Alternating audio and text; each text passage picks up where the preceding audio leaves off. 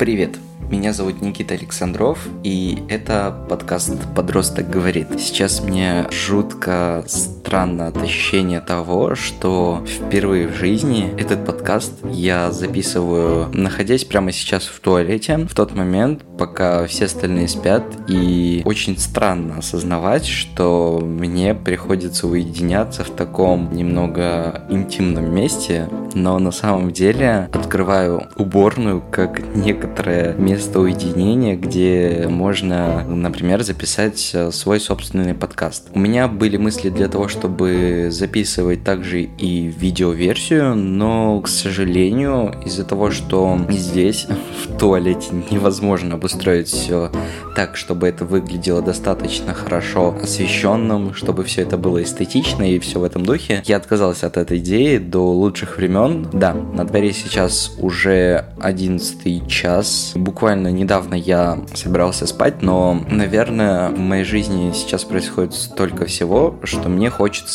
поговорить с кем-то. Хотя в перспективе мне бы хотелось говорить о том, что важно для меня. Я сейчас хочу сосредоточиться на такой очень важной теме, как национальная зрелость и отношения с обществом. Почему? Потому что сейчас сложилась такая ситуация вокруг меня, что я как бы подросток, мне 16 лет, и как бы я уже не совсем подросток, если говорить о моем социальном статусе. Почему? Потому что, во-первых, я начал работать на скажем так, официальной работе. Я вышел в офис. Помимо этого, я также работаю с другими заказчиками. И получается, у меня сейчас есть абсолютно полная возможность, такой набор для того, чтобы заниматься тем, что вот конкретно сейчас у меня есть в жизни, и делать это абсолютно самостоятельно. То есть я могу жить абсолютно самостоятельно от своих родителей, от каких-то других родственников и обеспечивать себя и обеспечивать себе комфортную жизнь. Не хочу, чтобы кто-то посчитал это хвостовством, потому что конкретно сейчас во всем этом я говорю, потому что это важно для всей истории, которую я сейчас хочу тебе рассказать. Так вот, вроде бы я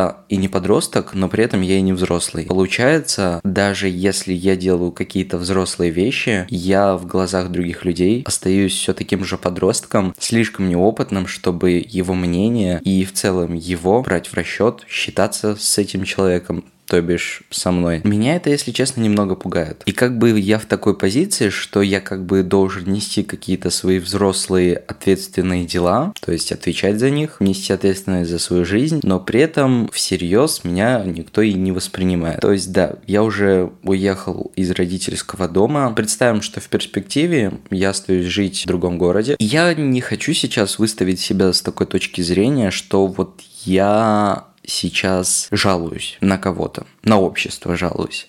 Потому что, ну, наверное, такая позиция у меня. Общество, оно обязательно будет ставить на тебе какие-то ярлыки, и как бы я не должен внимание на это обращать. Но если кто-то считает меня каким-то слишком неопытным подростком, чтобы считаться со мной, то окей, это его право. Да, я подросток. Да, у меня есть какие-то достижения, но я подросток. И как раз-таки то, что я подросток, может означать конкретные последствия для меня вот прямо сейчас в моем возрасте. Окей, я чего-то добился, это круто, но я подросток, мне 16 лет, и как бы я не хотел, чтобы общество считалось со мной как с каким-то взрослым, который уже повидал жизнь. Есть факт, я подросток. Но я хочу поговорить об эмоциональной зрелости. Да, субъективно возможно, но я считаю очень важно сейчас это обговорить. Это не будет моей личной истории, это будет рассказ, в котором каждый, кто слушает меня, сможет извлечь что-то полезное для самого себя. Считаю это предысторией. Сейчас начинается полноценная история об эмоциональной зрелости и общественности.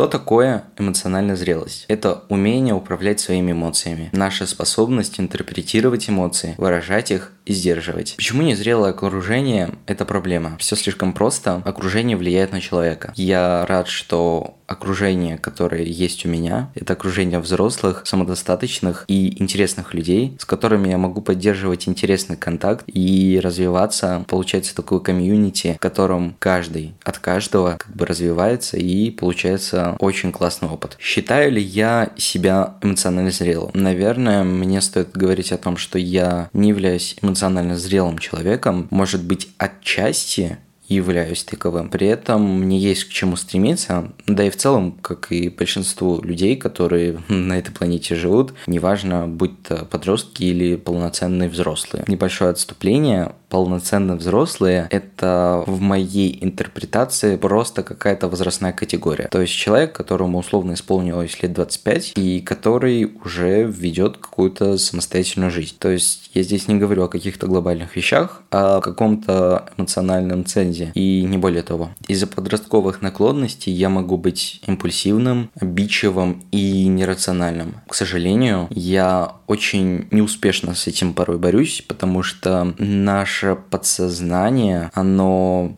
как мне кажется, контролирует наше сознание, как бы мы биологический организм, который не то чтобы запрограммирован, но в нем есть какие-то циклы, которые мы не можем управлять. Получается, в подростковый период, это такой период, когда мы живем в какой-то абсолютно непонятности, и как бы мы вроде бы становимся более самостоятельными, но из-за каких-то гормональных всплесков становимся более зависимыми от наших внутренних настроек в подростковом подростковом периоде эти настройки все чаще и чаще сбиваются. Это очень не круто, потому что когда это происходит и одновременно появляется какая-то ситуация, которая не является стандартной в понимании такого подростка, как, например, я, я выхожу из какой-то социальной биологии, то есть я перестаю быть каким-то адекватным человеком и становлюсь менее рациональным. Это может касаться абсолютно любой области, будь то отношения с родителями, отношения с окружающими, отношения к своей работе, отношения абсолютно ко всем вещам, которые есть в моей жизни. Приходится бороться с этим. Я разобрался, что каким бы я ни был крутым,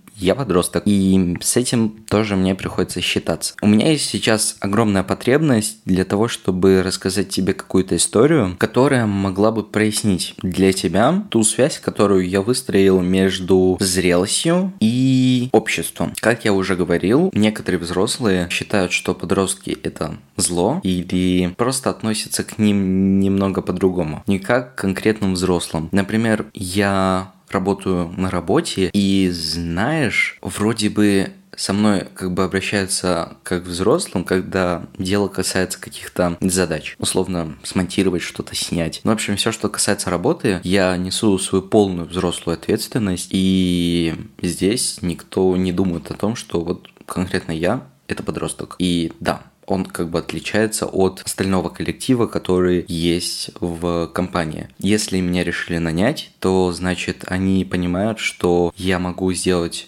что-то такое же крутое для них, как это мог бы сделать условно какой-нибудь другой взрослый. Что касается каких-то более личных моментов, узнав обо мне поближе, я вижу, да, эти изменения не очень большие, но вот в этой коммуникации они появляются. В общем, свою историю я рассказал. Сейчас хочу поговорить о том, что необходимо предпринять, чтобы стать эмоционально зрелой личностью. Во-первых, важно научиться понимать, что окружающие не умеют читать твои мысли. Ты осознаешь, что придется озвучивать свои намерения и чувства, и нельзя винить других в непонимании, если ты сам не начнешь говорить с ними спокойно и ясно. То же касается каких-то проблем, которые возникают на рабочем или на личном фронте. Если ты не подойдешь и не скажешь, что у тебя проблема, этот человек о этой проблеме не узнает и не поможет тебе. И потом, условно, когда он потребует решения какого-то вопроса от тебя, а ты не знаешь, как этот вопрос решить, потому что у тебя проблема возникла, он как бы будет думать, а почему ты не обратился ко мне раньше за помощью, Следующее. Иногда ты понимаешь, хотя нет, ты всегда понимаешь, что ты ошибаешься. ты тоже ошибаешься. И собрав в кулак всю свою храбрость, делаешь первые шаги к тому, чтобы просить прощения. Это жутко сложно, жутко невероятно для меня, просто потому что в моей семье так не было устроено. Окей, я могу сделать что-то очень-очень не так, и если это случится, я должен нести ответственность за свои ошибки и просить за них прощения, исправлять их,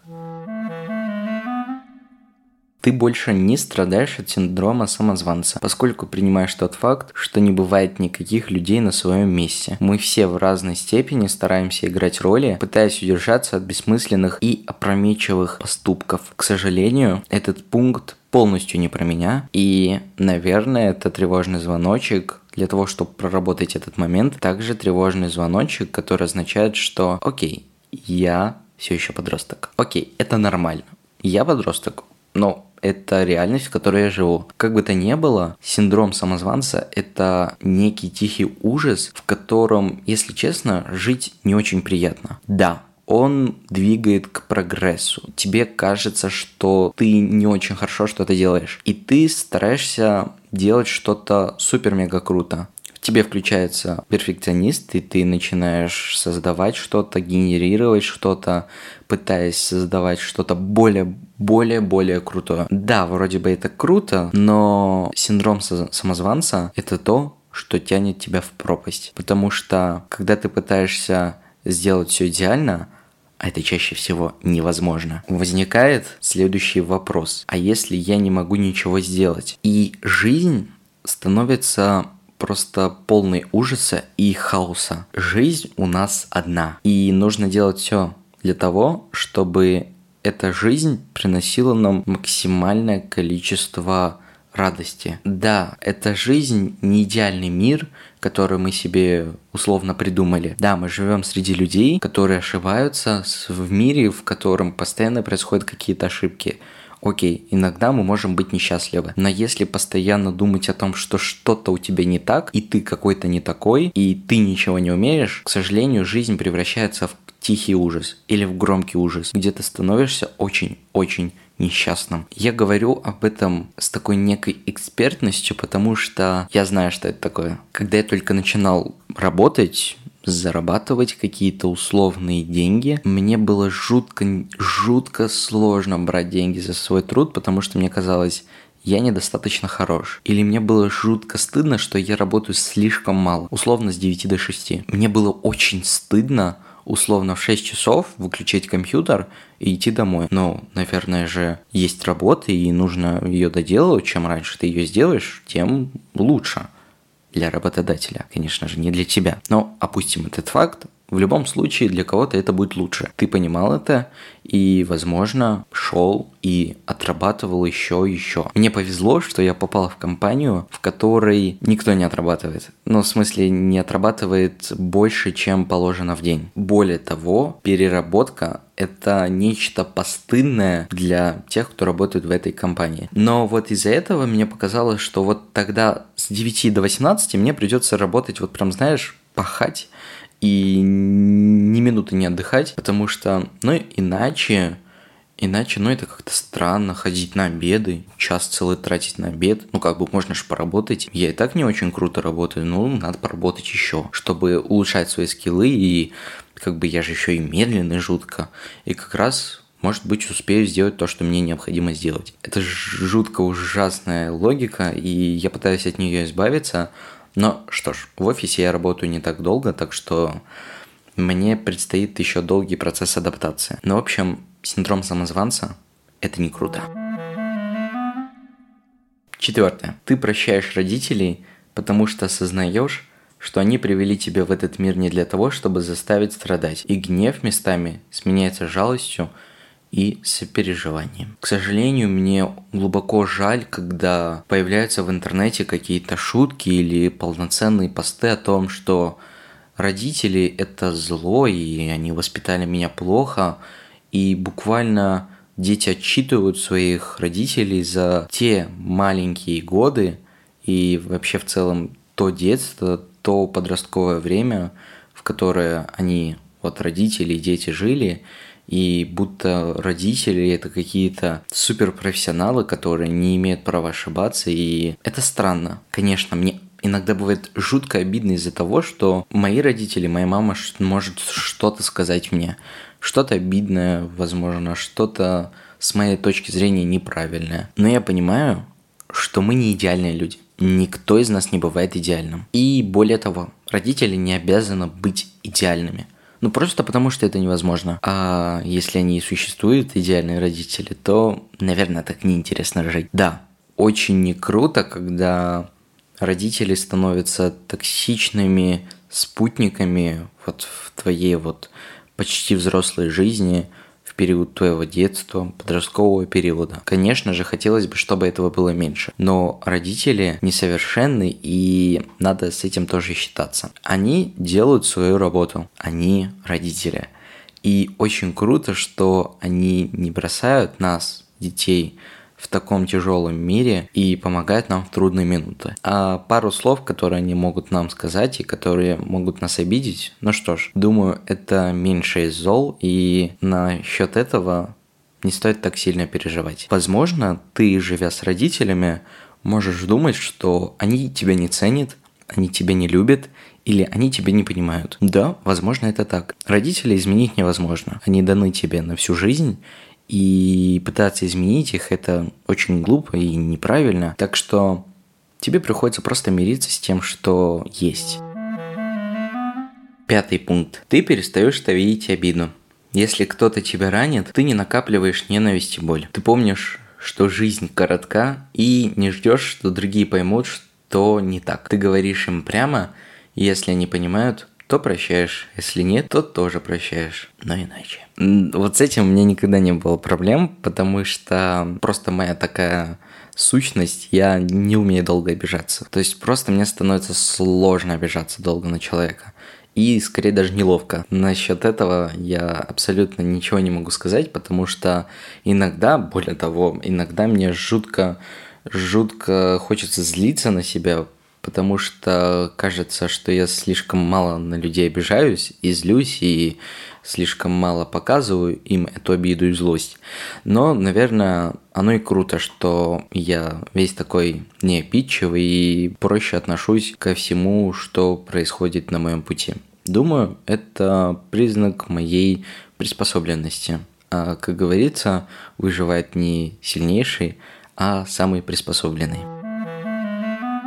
Шестой пункт. Ты понимаешь, что жизнь очень коротка, и поэтому крайне важно постараться говорить, что ты действительно думаешь, сконцентрироваться на своих истинных желаниях и говорить значимым людям, что они невероятно важны для тебя. Возможно, каждый день. К сожалению, из-за вот этого общего потока жизни, всех этих жизненных обстоятельств, работы, жизни в целом, ты порой забываешь, что а твоя жизнь не очень-то и длинная, и если ты не сделаешь то, что важно для тебя и ценно, то завтра у тебя такой возможности может и не быть. Поэтому важно оценить каждую секунду, которую ты проводишь в моменте, и дорожить ею. Наслаждаться буквально каждой секундой и не тратить ее попусту, потому что жизнь одна, и она очень короткая. Более того, я хочу, чтобы ты помнил, что жизнь с родными и близкими тебе людьми, она тоже не навсегда. И однажды все может быть совершенно по-другому. Пожалуйста, помни об этом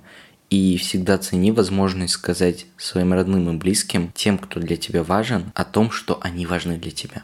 Говори об этом им прямо. Это очень важно. Ты учишься прощать себе ошибки и глупости. Ты понимаешь, насколько неблагодарное дело погружаться в себя с целью наказать за прошлые ошибки. Ты становишься более дружелюбным по отношению к себе. И мне очень понравилась такая мысль. Ты, конечно же, идиот, но такой же милый, как и все остальные. То, что ты сделал не так, это прошедшее время. И сейчас нужно сосредоточиться на том, что есть конкретно сейчас у тебя. В моем случае это туалет, в котором постоянно появляются звуки смываемой воды, и, если честно, это не очень круто, но, возможно, у тебя что-то более радужное. Например, у тебя есть возможность делать то, что тебе нравится, заниматься тем, что тебе нравится, или есть возможность найти то, что тебе хочется делать. Или у тебя есть возможность заниматься тем, что у тебя есть, без каких-то забот о своей жизни, о том, чтобы зарабатывать, о том, чтобы создавать себе какой-то уют. Ты просто живешь беззаботной жизнью. Конкретно все, что у тебя есть, это возможно для того, чтобы двигаться вперед. Пожалуйста, пользуйся этой возможностью и помни, что все, что ты сделал, неважно, насколько глупым это было или неправильным, это уже случилось, и на прошлое повлиять нельзя. Можно повлиять только на настоящее и не более того. Так что, пожалуйста, расти, двигайся, развивайся и думай о том, что ждет тебя конкретно через пару секунд и ни о чем больше.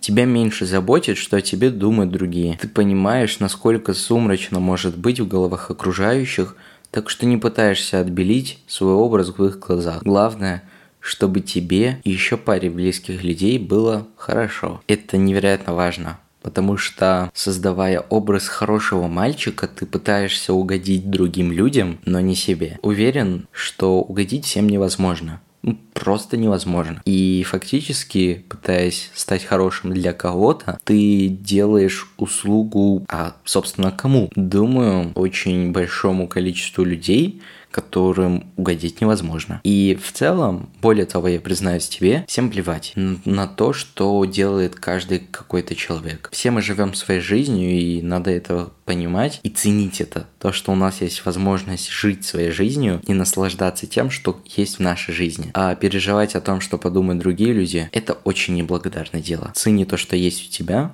и делай то, что важно для тебя ты лучше воспринимаешь обратную связь. Тебе не кажется, что каждый критикующий хочет тебя оскорбить или просто ошибается. Теперь ты думаешь, что, возможно, некоторые вещи стоит взять на вооружение. Ты начинаешь понимать, что можешь выслушать критику и пережить ее без попыток отгородиться и сделать вид, что никакой проблемы-то и не было. В момент ее бывает очень сложно принимать. Ну, чаще всего ее сложно принимать. Но лично мне пришло осознание, что окей, критика это круто, и нужно стремиться не к тому, чтобы уменьшить ее количество, а к тому, чтобы увеличить качество того, как ты с этой критикой работаешь, чтобы брать на вооружение и создавать что-то более крутое после обратной связи.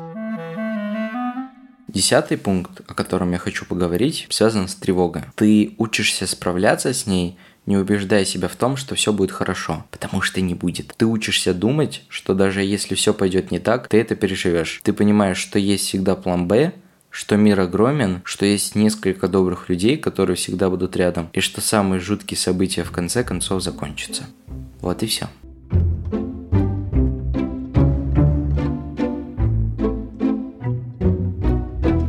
Я иногда думаю, что выбор в отношении темы подкаста, а именно подростки, подростковая тема. Ну, наверное, это все слишком банально, и все уже, наверное, эти подкасты поназаписали, и у всех они есть. И кажется, что неблагодарно это дело, никто не будет меня слушать. Но я понимаю, что для меня важно рассказывать что-то интересное, то, что я бы хотел бы донести до большинства подростков или даже взрослых. Если ты взрослый, то, пожалуйста, не считай, что тебе здесь нечего делать. Я хочу транслировать здесь вещи, которые будут универсальны. Потому что, ну, например, эмоциональная зрелость – это не то, что автоматически становится частью тебя, когда условно тебе исполняется 18. К сожалению, некоторые люди не становятся эмоционально зрелыми даже в 30 или в 40 лет. Это, конечно, плохо, но вот так вот. Я это к тому, что абсолютно все, что я здесь говорю, оно абсолютно универсально. Я не хочу привязывать какой-то совет или какую-то мысль к какому-то конкретному возрастному цензу, какой-то группе. Да, иногда это случается, и это абсолютно нормально. Да, но в целом я стараюсь создавать нечто универсальное. Поэтому, пожалуйста, не забывай об этом, потому что это моя такая стратегия, и я намерен ее поддерживать. И очень надеюсь, что все, что я создаю, тебе нравится. А если нет, то, пожалуйста, пиши в отзывах, что тебе бы хотелось услышать, и я с удовольствием приму то, что ты мне скажешь на вооружение. Главное – это конструктивность, и доброта. Так мир станет чуточку лучше. Я в этом уверен. Я хочу выпускать эпизоды подкаста чуточку чаще, и для этого мне важно, чтобы ты направлял меня. Пожалуйста, пиши также в комментариях или в личных сообщениях в социальных сетях или через почту, что бы ты хотел услышать в моем подкасте. У меня есть планы, но они достаточно смутные, и твоя помощь не помешает. Буду очень благодарен тебе за обратную связь. Спасибо большое тебе за прослушивание и хорошего тебе дня и следующей недели. До скорой встречи, мой дорогой друг. Пока.